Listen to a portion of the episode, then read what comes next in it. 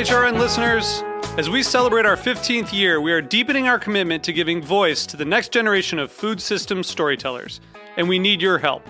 Our internship and fellowship programs help activate new possibilities for underrepresented and underestimated young people through experiential journalism, audio engineering, and production training.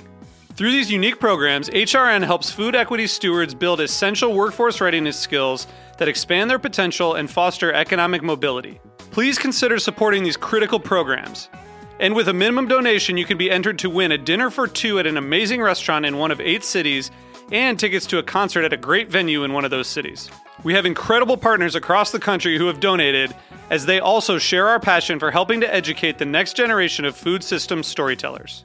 Check out heritageradionetwork.org slash 15 to donate and enter to win today.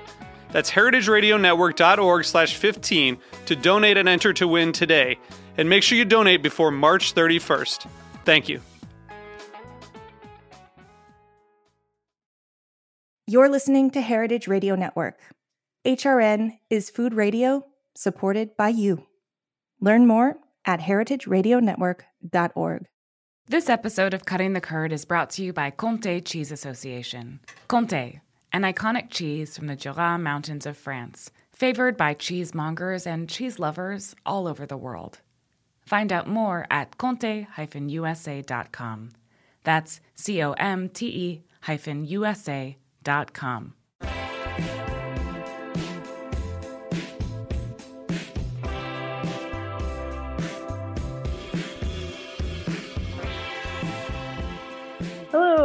and welcome to Cutting the Curd on the Heritage Radio Network. I'm your host, Kara Warren. And today on the show, I have Peter Dixon and Rachel Fritz Schaal of Parish Hill Creamery and Dairy Foods Consulting, based in the village of Westminster, West Vermont. Hooray for Vermont! Another another great cheesemaker we're going to talk about. Uh, what's so awesome about them is they are committed to traditional cheesemaking uh, with a mission to demonstrate natural is possible. Uh, they encourage small cheesemakers to make the most of the best milk possible. Um, also, huge applause to Peter. It's his 40th year making cheese. Uh, he's been doing it since 1996. He's traveled from Albania to Shanghai, working with hundreds of cheesemakers as a teacher and consultant. Uh, Rachel, also making cheese with him, they opened Parish Hill in 2013. Uh, she has been helping him run the Dairy Foods Consulting uh, and their school at Westminster Artisan. Uh, Peter, Rachel, welcome to the show. Hi. Thanks for having me. I love me. it. I love it. Yeah, no, we're we're stoked to have you here. Um, I feel like you guys are um, legendary in the biz um, and know how to make cheese the way it should be made. Um, so I wanted to ask you. I don't know who should answer this question first, but uh, how has the cheese making season been going? I know everything's just kind of started up. Flippin' awesome. We're having it's so today is the end of our third week for the 2022 season and uh, glorious cheese every single batch. 18 batches so far. Wow. Okay, and how many? Can you say how many wheels you get per batch?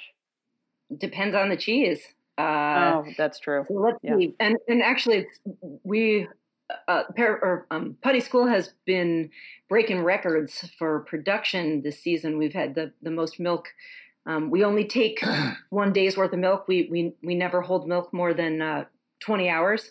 So in just those two milkings uh, today, we got 1,900 pounds, which Wow. is amazing for us. And so let's see. Um, out of 1,900 pounds, we would get what like 48 humbles Yeah. or 19 Cornerstone Mhm. or 14 Reverie or how many six Idylls? Vermont Herdsman or Idyll or Idyll.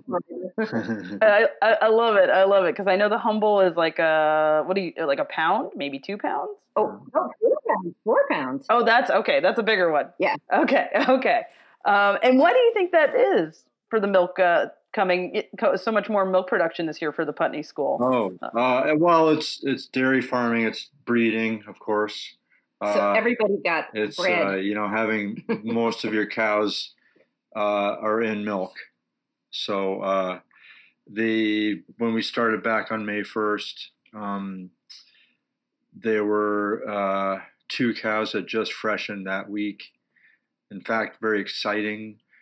Two cows are brown Swiss cows from Shelburne Farms New cows on the. that were purchased through dealing with my brother Sam, who manages the farm up there. Right, right. And they added brown Swiss cows to the herd because we have been encouraging them to add brown Swiss in to join the Holsteins and Jerseys.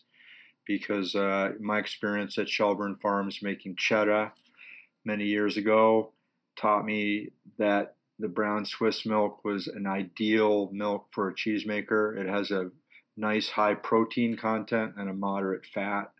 So uh, very exciting to have those cows in the herd. well, in particular, yeah, good for good for the cheeses that we make. yeah.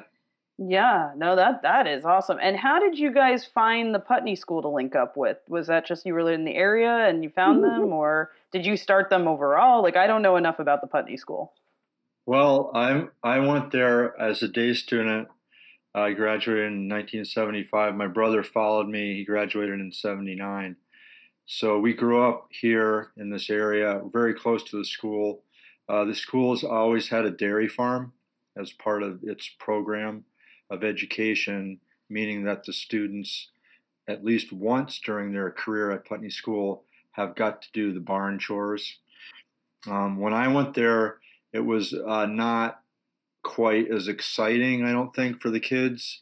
And uh, there was only a small group that really gravitated toward the farm. Nowadays, they've really integrated it more as an educational experience um, for the kids, where where many of these kids, uh, especially young girls, young or yeah, girls, um, Young are women. young women. That's what I Young want to say. Yeah, young females. No, I, I love it. I love Uh, it. This is why you and are, Rachel are an uh, awesome team. able- Anyway, Yeah. uh, yeah.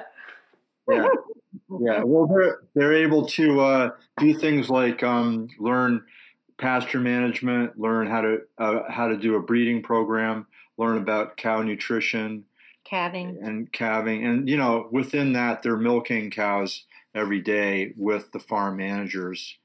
Uh, there are three. There are actually four adult, uh, you know, teachers or farm manager type uh, folks that uh, that are there and take turns working with the students. Um, But to answer your question, the cows. Oh, to yeah. No, no, but no, it's, it's all good information because this is all going to cheesemakers. You know, this is, this is all okay, info so I for did, the part cheesemakers. I did the part about what what happens at the Putney School, you know, and, and why they have the dairy farm. Uh, Rachel can tell you how we we ended up finding them uh, or deciding to to work with them. um, yeah. So we when we were thinking about starting up this Parish Hill Creamery, looking around for sources of of milk, and there are not. I mean, the the kinds of production that we were looking for to make the kind of cheese that we make, there just aren't that many of them. In fact, eh, they were pretty much the only game in town. They're the closest one, right? Definitely, yeah. So six miles away, um, we were looking for something, you know, ten miles at the most. So it was exciting to find them, you know, closer than ten miles. But the other thing was, um, Peter was able to talk to Pete Stickney, who's the um, herdsman, one of the herdsmen there, and sort of the head of the program, and talk to him about what it was that we were looking to do and what we would require in terms of milk quality and um, production practices. Uh, specifically, that that went during the time that we're making cheese, the the cows cannot be fed any ensiled feed. Um, needed to be uh, fresh grass, dry hay. Um, They have to be on pasture. So our our cheese making year is always dictated by when the cows can get onto pasture and when they come off. This year was a nice early start at May one, um, and then uh, we don't know how long we'll, it'll go, but it's usually to Halloween. But every year is a little different. So we're looking at about six months. but the the the thing that was wonderful and um, made it so that we could actually start Hill Creamery was that the the herdsman was willing to go along with us and to make sure that there was sufficient dry hay Mhm. and you know make sure that the pastures were managed in a way that the animals could actually be out grazing every day while we're during our season without that we would not have been able to do what we do What was cool about it was it's it's the kind of farm that was characteristic of Vermont um, when I was a kid. and up into my 20s when I started cheese making in 1983. Um, and that's the kind of um, farm that was prevalent around here where they had smaller herds, about 30 to 40 cows. All the farmers put them on pasture. It was still the time of the old fashioned barns with the big hay storage mows and the smaller, you know, understory where the cows were milked on pipelines. So that they didn't even have parlors back then. And um, and so and there was a lot more dry hay being fed. In fact, the silage was really corn.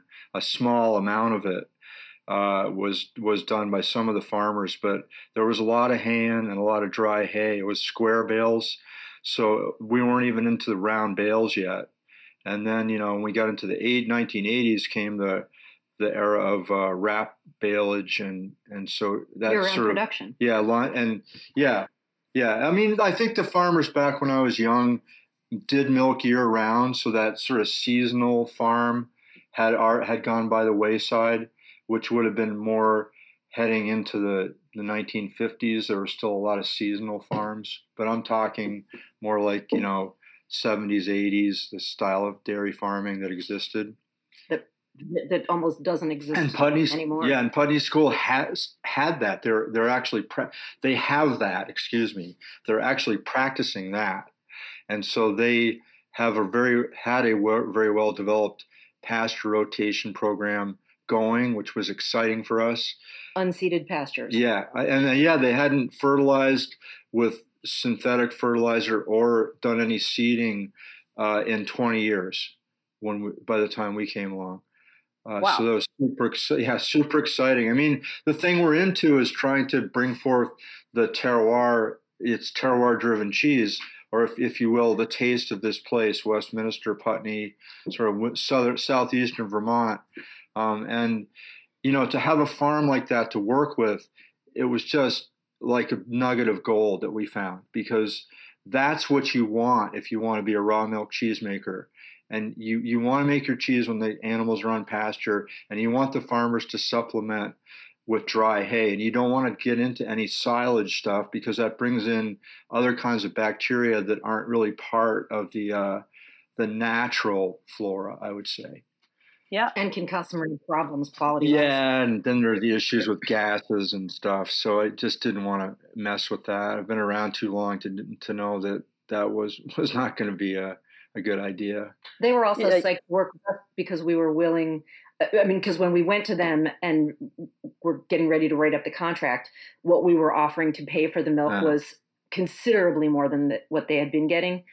Um, so they they are also happy about that. And for us, it is yeah. worth paying that premium to be able to to know for sure that we are not going to be getting um, any of those any any milk made with the ensiled feeds. Yeah, I mean, I think that's a lot of guys. You just shared a load of information for yeah. All the up and coming cheesemakers, like how to source milk. There's there's so much good information there um, that I'm just really glad you, you went you went at length about it because I if you're gonna make cheese, you need good milk, and to consider all of those things, distance, herdsman, uh, what the cows are eating, it's it's super super important. And I love that you guys are advocates for this. Um, it actually brings me to my next point about because um, I saw Rachel, I think I saw you at ACS bring this up, but you're both advocates for uh, starters and natural ripening cultures and like and making them and doing them and and and not um, buying them from a lab, which most uh, often cheesemakers that are are not um, of your si- style seasonal cheesemaking they don't do that can you uh, can you talk more about what that means and and and how you go about making sure that it you know it works well for you? So the the way I got onto that, and then I I, I convinced Rachel to to follow along with this, and screaming, to be to do Parish Hill completely that way with those with those starters. Um, was that when I was working in Armenia and then before that in Macedonia and Albania, I noticed that that they were all the cheesemakers were using raw milk, so there was no pasteurizing uh, going on. And then secondly, they may, most often didn't even use a, a culture, so the milk not being cooled down, uh, you know, below say 55 degrees at night was pretty lively. And so they would bring that in, you know, from the evening, the afternoon milking plus the morning milking would go into these creameries to be made into cheese. And they they really didn't. I mean, a lot of the farmers were still milking in wooden barns by hand. So when you have milk like that, it's got a much more lively microbiology to it. It's got a lot more lactic acid producing bacteria in it than you know here we could say um, okay we can do the same thing we can you know keep the milk at, at a warmer temperature overnight and then we can blend it with the morning milking without cool, cooling the morning milking and have a lively milk to work with. That's what we do here at Parish to make all of our cheese. That's a real established method of making raw milk cheese, and it, it's part of the natural method of making raw milk cheese. So um, the thing, though, the difference is that our dairies, because they have to be licensed under the, the federal system, grade A type milk production for the most part they, they have a lot of stainless steel a lot of pipeline cleaning and it's you know much more i would say quote sanitary approach to to dairy farming so that the bacteria counts are quite low actually in the milk unlike they were in armenia where where i worked and or macedonia. And so and so what what i what i discovered was that we needed to make a starter culture. And so uh, um, that uh, is uh, how I started um, investigating how that was done. Uh, all those years ago. The milk that most people are using, and even the milk that we are using, is actually too clean. yeah. Um, too clean to produce without culture. It doesn't have enough lactic acid producing bacteria in it to do the job on its own. We've actually tried it, and it, it just isn't doesn't have enough. Yeah, so yeah. we we need this small amount of, of like a yogurt, like a homemade yogurt. Rachel Rachel can describe how uh, how we make it. Well, actually, I want to go back just a little uh-huh. bit and say that um, you you make a good point that almost every cheese that's made, certainly in the U.S., is going to be made using these selected starters that um, come from a laboratory. They're isolated. They're cultures that exist in cheeses that you know and love, and they've been um, extracted and propagated uh, and then freeze dried um, in a way that that eh, eh, well, and specifically they are made for uh, using pasteurized milk. Yeah, so so the lab. I'm just going to jump in for just a you quick minute, and then get back. You get back, but I just wanted to explain that that they work it out, you know, in the lab using like a pasteurized milk media thing that's super nutritious growth media for these bacteria um, and they uh, they watch how the different strains of the lactic acid bacteria work in that that pasteurized milk um, or nutrient media, and and they they pick out the ones based on their properties. Like you know, if you want a fast acting culture, they'll pick a couple fast acid producing strains, if you want a more modest one, and on and on. And so, what they're known as are selected strain starters because you only have, you know, a handful at most, like maybe five, five different strains in the culture versus when you make it, you know, yourself, you're getting dozens of strains. Yeah. So, um, yeah. So, so the way that you learn to make cheese here in the states, um, because for the most part we're not learning from our mother our grandmother um, our aunt or uncle you know um, right. everybody uh, yeah. passed down that way most of us learn to make cheese as first timers mm. and um, the way that we're you know most often taught certainly at land grant institutions um, is generally make you know pasteurize your milk um, standardize it or you know get it to to exactly the right ratio of protein and fat that you want to make whatever this specific cheese is. And then you add these lab laboratory isolated starter cultures selected starter cultures.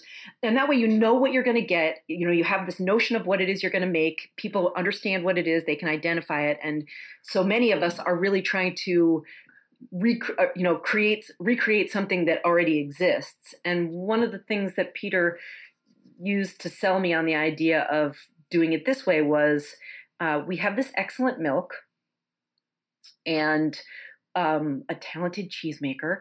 And so instead of depending on these specific starters, what if we just used lactic acid producers, really strong ones um, that he already knew about, and if we just use them as a Kickstarter and really depended on the microbial diversity within our milk, within our raw milk, and see what we got out of that. So really, Parish Hill cheeses are the result of um, kickstarting the acid producers, um, and then the the traditional techniques, you know, the physical techniques, the curd size, how much heat you apply, um, the size and shape of the wheels, or in the case of say Suffolk Punch, you know, the shape of the stretched curd.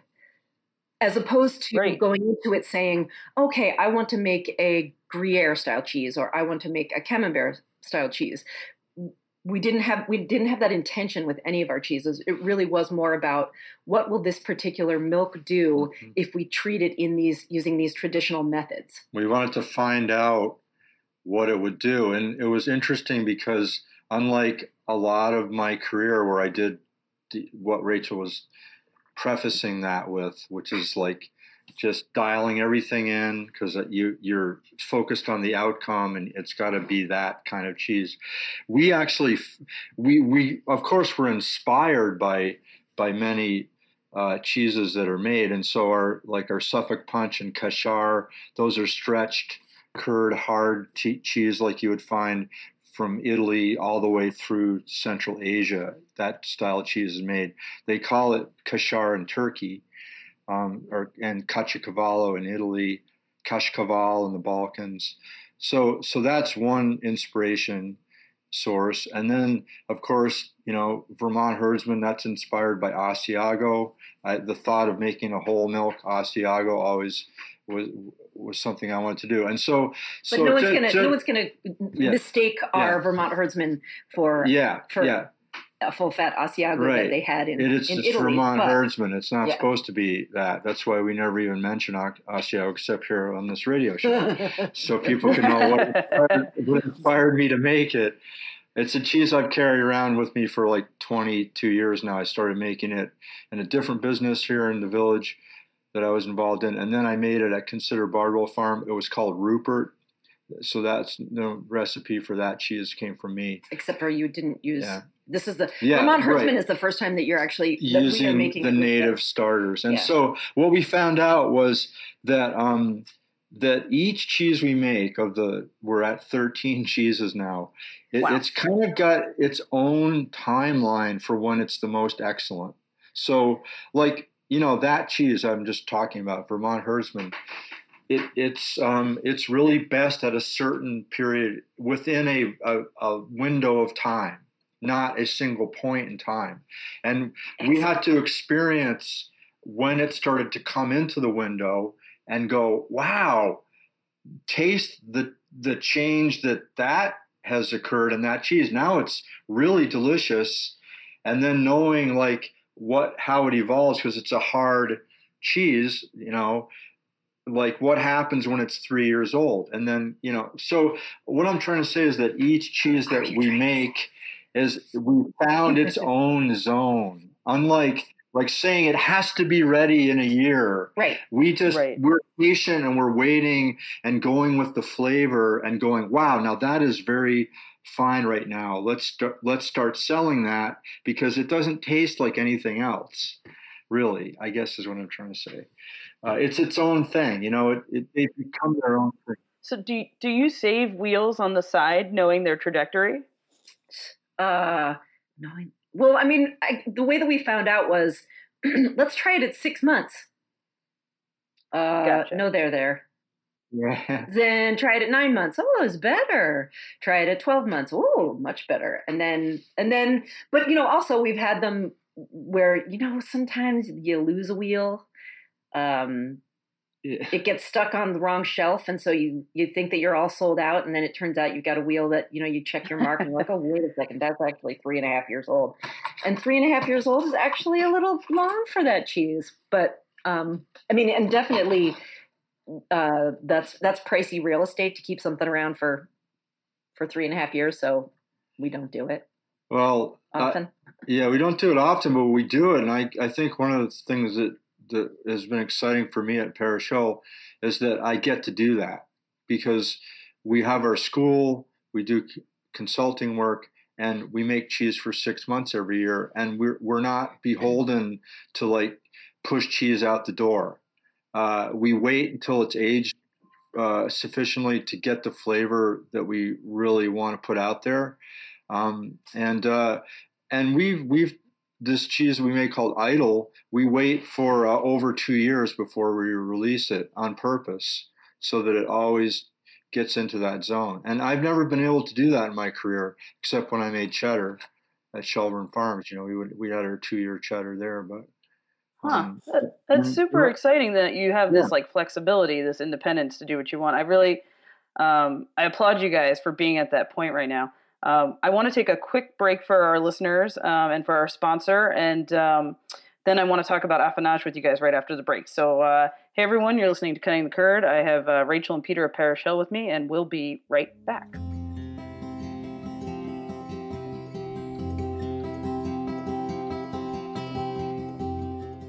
This episode of Cutting the Curd is brought to you by Comté Cheese Association. Comté Cheese Association represents the Comté PDO Comté Protected Designation of Origin in the USA. Comté is a raw milk cooked pressed cheese from the Jura Mountains of France. There, every day, 2,500 family farms deliver milk to over 150 local cheesemaking facilities, or fruitiers. This milk must be transformed into Comté within 24 hours of milking to preserve the lactic microflora in the milk, ensuring the cheese's aromatic potential. About 105 gallons of milk are required to craft a single wheel of Comté. Comté takes time to acquire its flavors in the affinage cellars. After eight months of aging by dedicated affineurs on average, each wheel of Comté is graded and shipped to market. No wheel of Comté is the same. Its flavors speak to the pastures where the cows grazed, the season in which it was made, the particular craftsmanship of the cheesemaker, and the time spent in the aging cellar. Therefore, every wheel of Comté is unique. Learn more about Comté, an iconic cheese from the Jura Mountains of France, favored by cheesemongers and cheese lovers all over the world. Find out more at comte-usa.com. That's C O M T E hyphen USA dot com. Hey everyone, welcome back to Cutting the Curd. I'm your host, Kara Warren, and today on the show I have Rachel and Peter of Parish Hill Creamery, and we're about to jump into the affinage section of the program because um, a lot of their cheeses have really cool natural rinds um, that have lots of beautiful colors on them and patterns, and um, uh, I just wanted to say, how much fun is it for you guys to be doing your own affinage? We talked a little bit before the break about it, but um, you know, like even how do yeah, like how did you get into affinage? Did you did you go to France, or is it just from hanging out in Vermont? Um, what's your vibe on that? Uh, you know, I everything I learned, I learned from this guy. Yeah. So, um, that's not true. I've taken a couple classes, but um, um, well, it's kind of funny. I don't actually do any affinage. I'm all I'm I'm all at the vat. Uh, well, Peter does. You really run the business.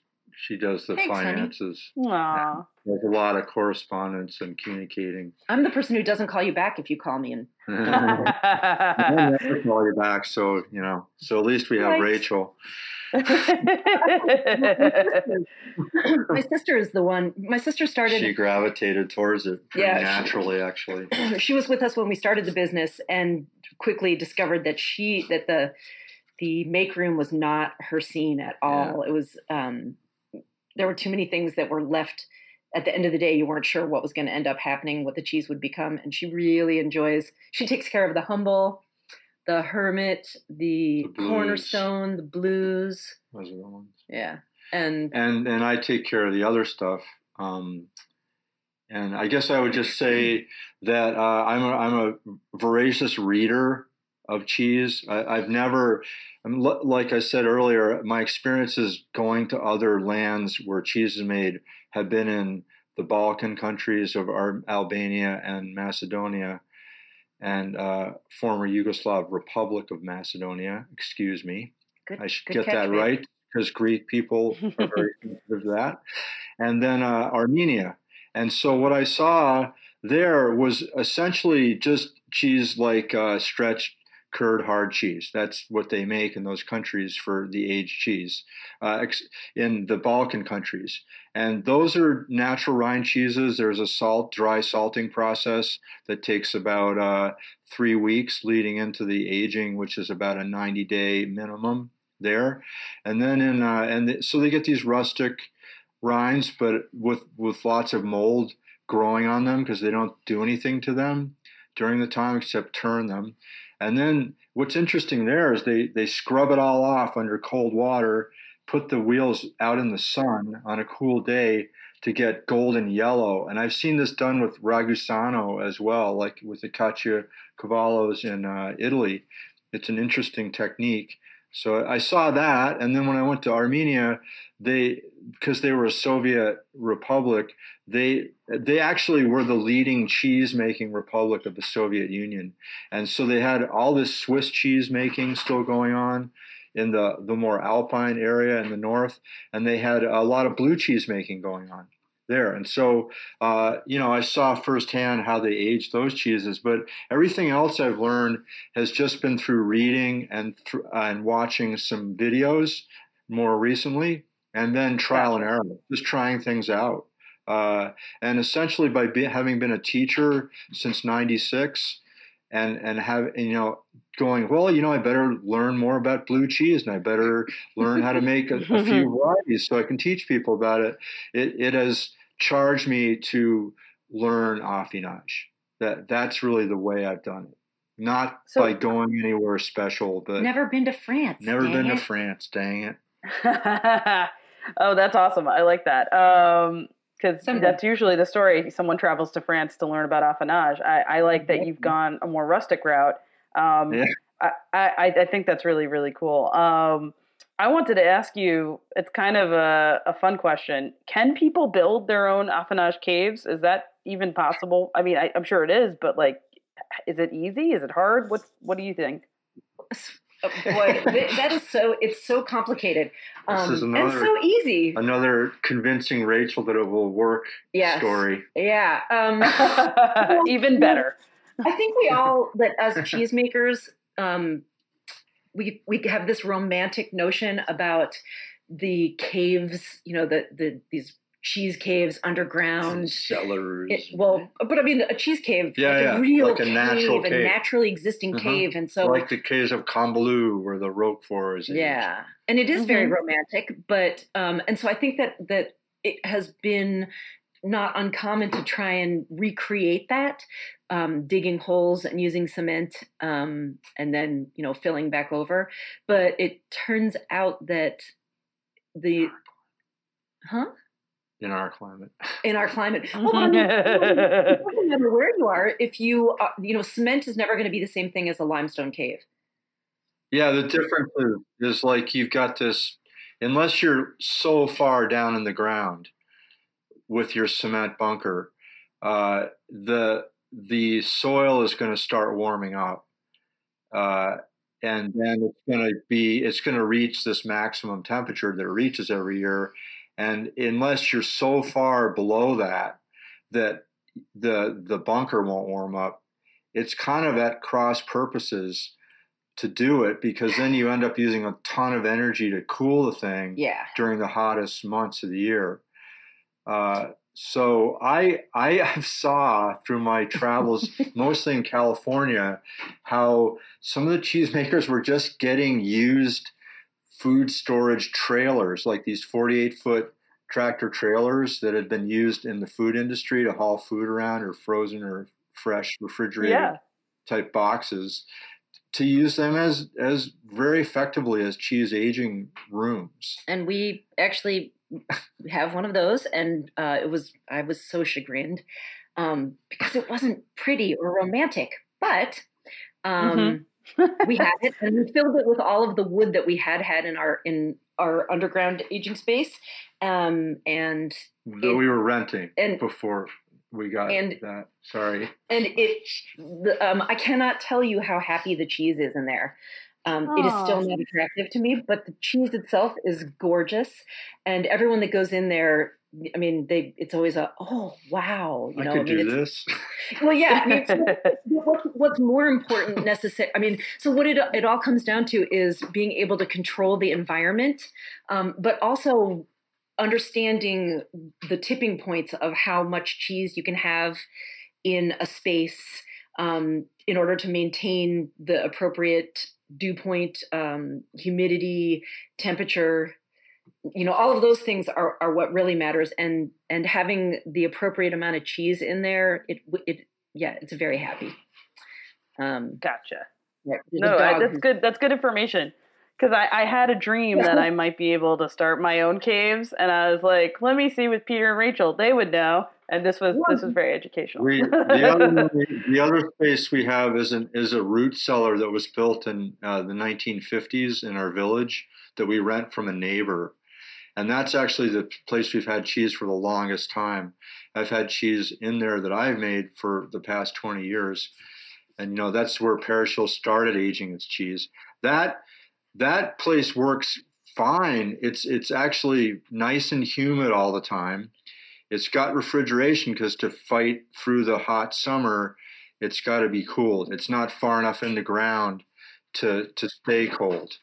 Uh, but it's for most of the year, it's a lovely uh, space to age cheese in. There's a little bit of you know seasonal changes in there because it's a little drier in the summer when the um, refrigeration's running, but not dangerously dry. So it works really good. well luckily that's the time of year Yeah. that we're bringing the new cheese in which Right. is which is uh, Helps high moisture content Yeah, and helps and helps to keep that yeah. vapors and and that's that that's why we do the wash dry and the monastic style cheeses and the blues in that that room because it favors that, those styles versus the um the, The mobile. mobile. we call it the the box.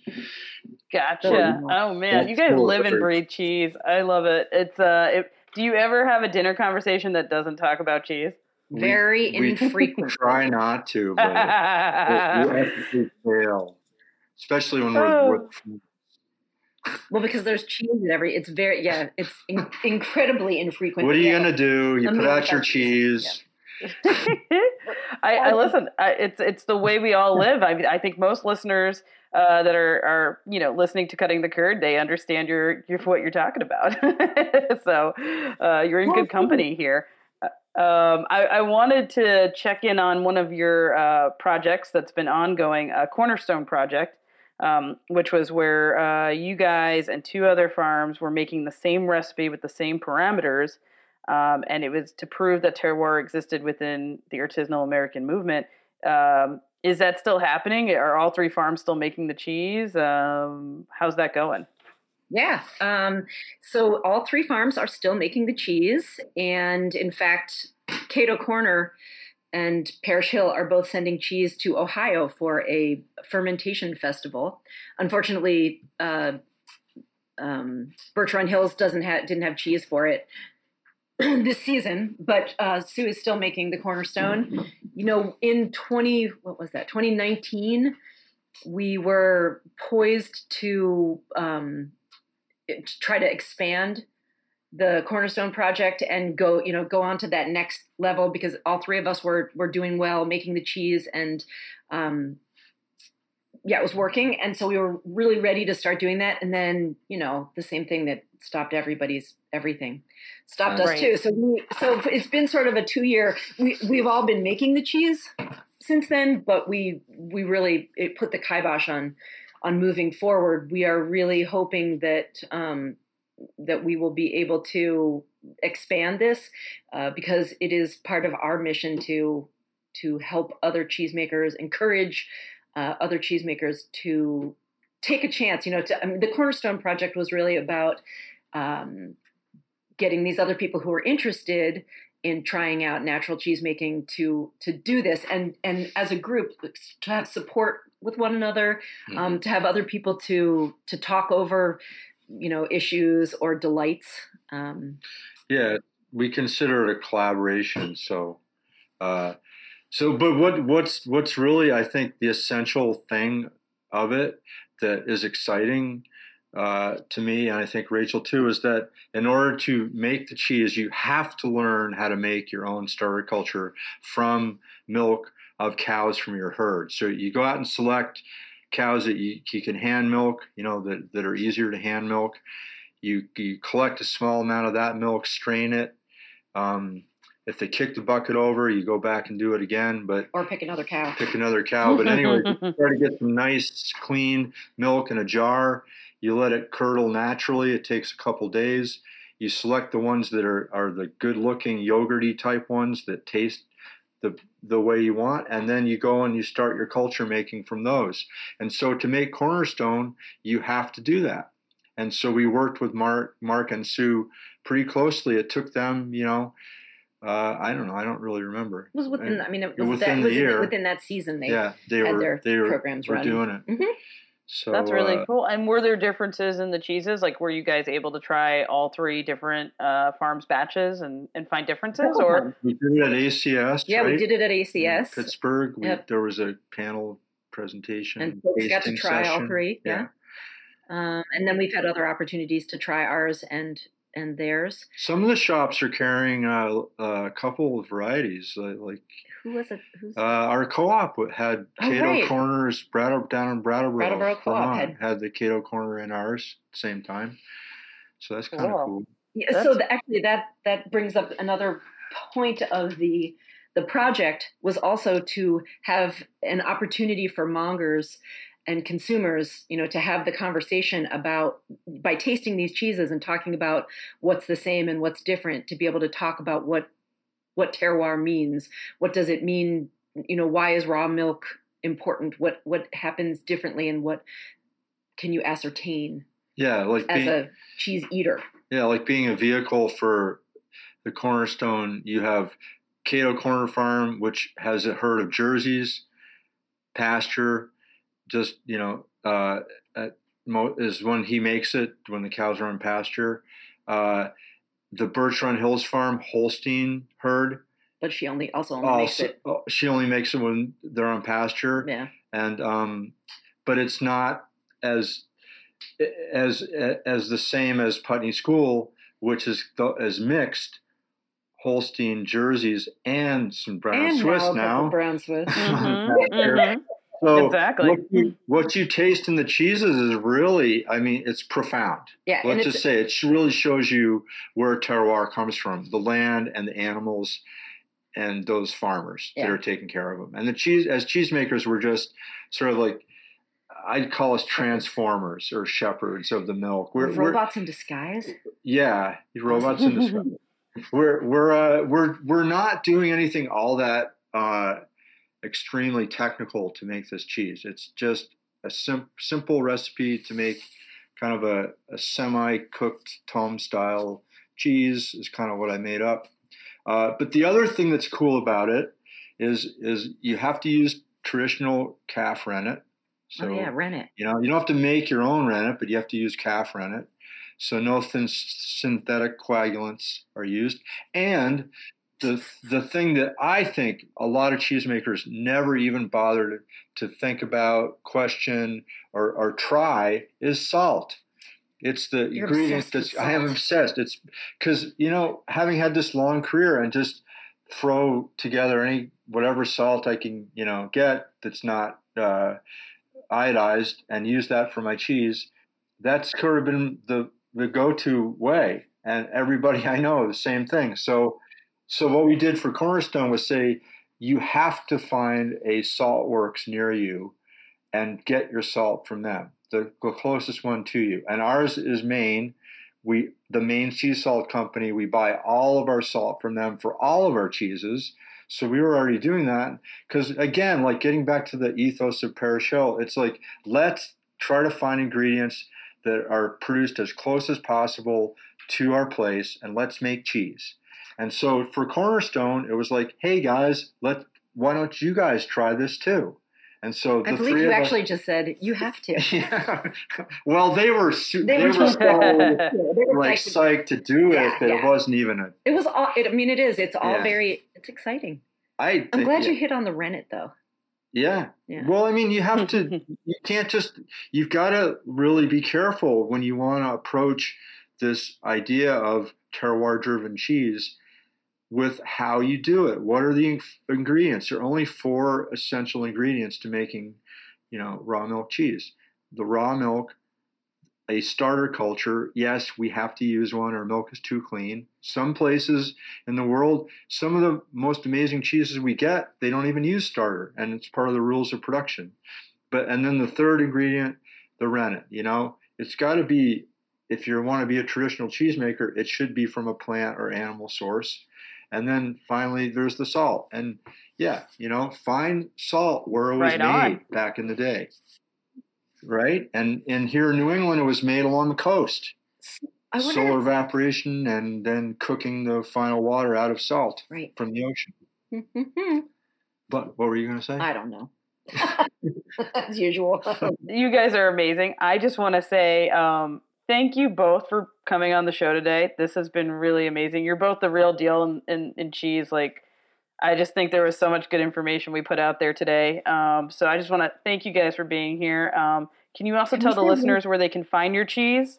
yeah. Can I? Can we say one more thing though before we before we check sure, out? please. Yes, So, um, absolutely. yeah. We're we're working with uh, Slow Food Slow Food heaven's sake, you. International. Sorry. and um, and this summer at ACS we're gonna be um, doing a present uh, a session with a with the Slow Food USA representative talking about sort of uh, what's what's coming up for uh, the for natural cheese making. Um, as defined by Slow Food in the U.S. and sort of trying to drum up some interest, and um, so we're we're pretty excited about that. Uh, Oh man, I'll yeah. be there then. I'm, I'm going to be at that session. I, I'm Yeah. signing up for that 100. percent So uh, Yeah, we that's want uh, to We're excited. Yeah. we want to help build a network Yeah. here. Oh, So oh, that'll be yeah. sort of the kicking it off, kicking off yet of the building idea. yeah. So we'll see Yeah. how that goes. Yay! That- So That sounds cheese great. makers Join join No, us. I, lo- I love it. And, and where Yeah. can people find your cheese if they want to buy it nationally or? Uh, you know. um, we have a, a distribution in um, the the New York metropolitan area, in New England, um, also in Chicagoland, and in both Los Angeles and the Bay Area, and Cool. of course our website. Although this year, hard and fast, we're not sending cheese unless uh, we're, we're only doing uh, mail orders when it's cool enough or in New England because it's so sad when people order cheese and gets there. yeah. Unless they want to pay for a two day shipping. Anyway. which, yeah. No. Yeah, no, listen, you're getting into a whole other rant that every everyone knows about who loves cheese. It's, a, it's a rough yeah. world on cheese shipping, and it Yeah, just doesn't and- and it's- doesn't make sense always. um, but uh, I, I want to thank you both. Thank you both for everything today. This was great. Um, I am excited for everyone to see you guys at ACS um, and discover Parish Hill. Um, they can discover you on Instagram at Parish Hill Creamery. We are. Um, and I just want to say to all the listeners out there, thank you for listening to Cutting the Curd. I'm your host, Kara Warren, and you got to eat more cheese. Cheers. This show is powered by Simplecast. Thanks for listening to Heritage Radio Network, food radio supported by you. Keep in touch at heritageradionetwork.org slash subscribe.